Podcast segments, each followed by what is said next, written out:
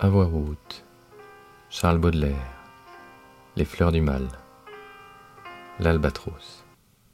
Souvent, pour s'amuser, les hommes d'équipage prennent des albatros, vastes oiseaux des mers, qui suivent, indolents compagnons de voyage, le navire glissant sur les gouffres amers.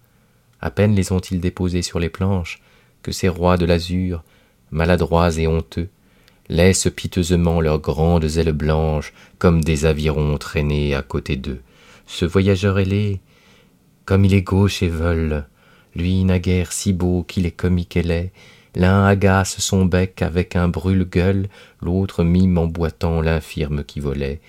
Le poète est semblable au prince des nuées qui hante la tempête et se rit de l'archer, exilé sur le sol au milieu des huées, ses ailes de géant l'empêchent de marcher.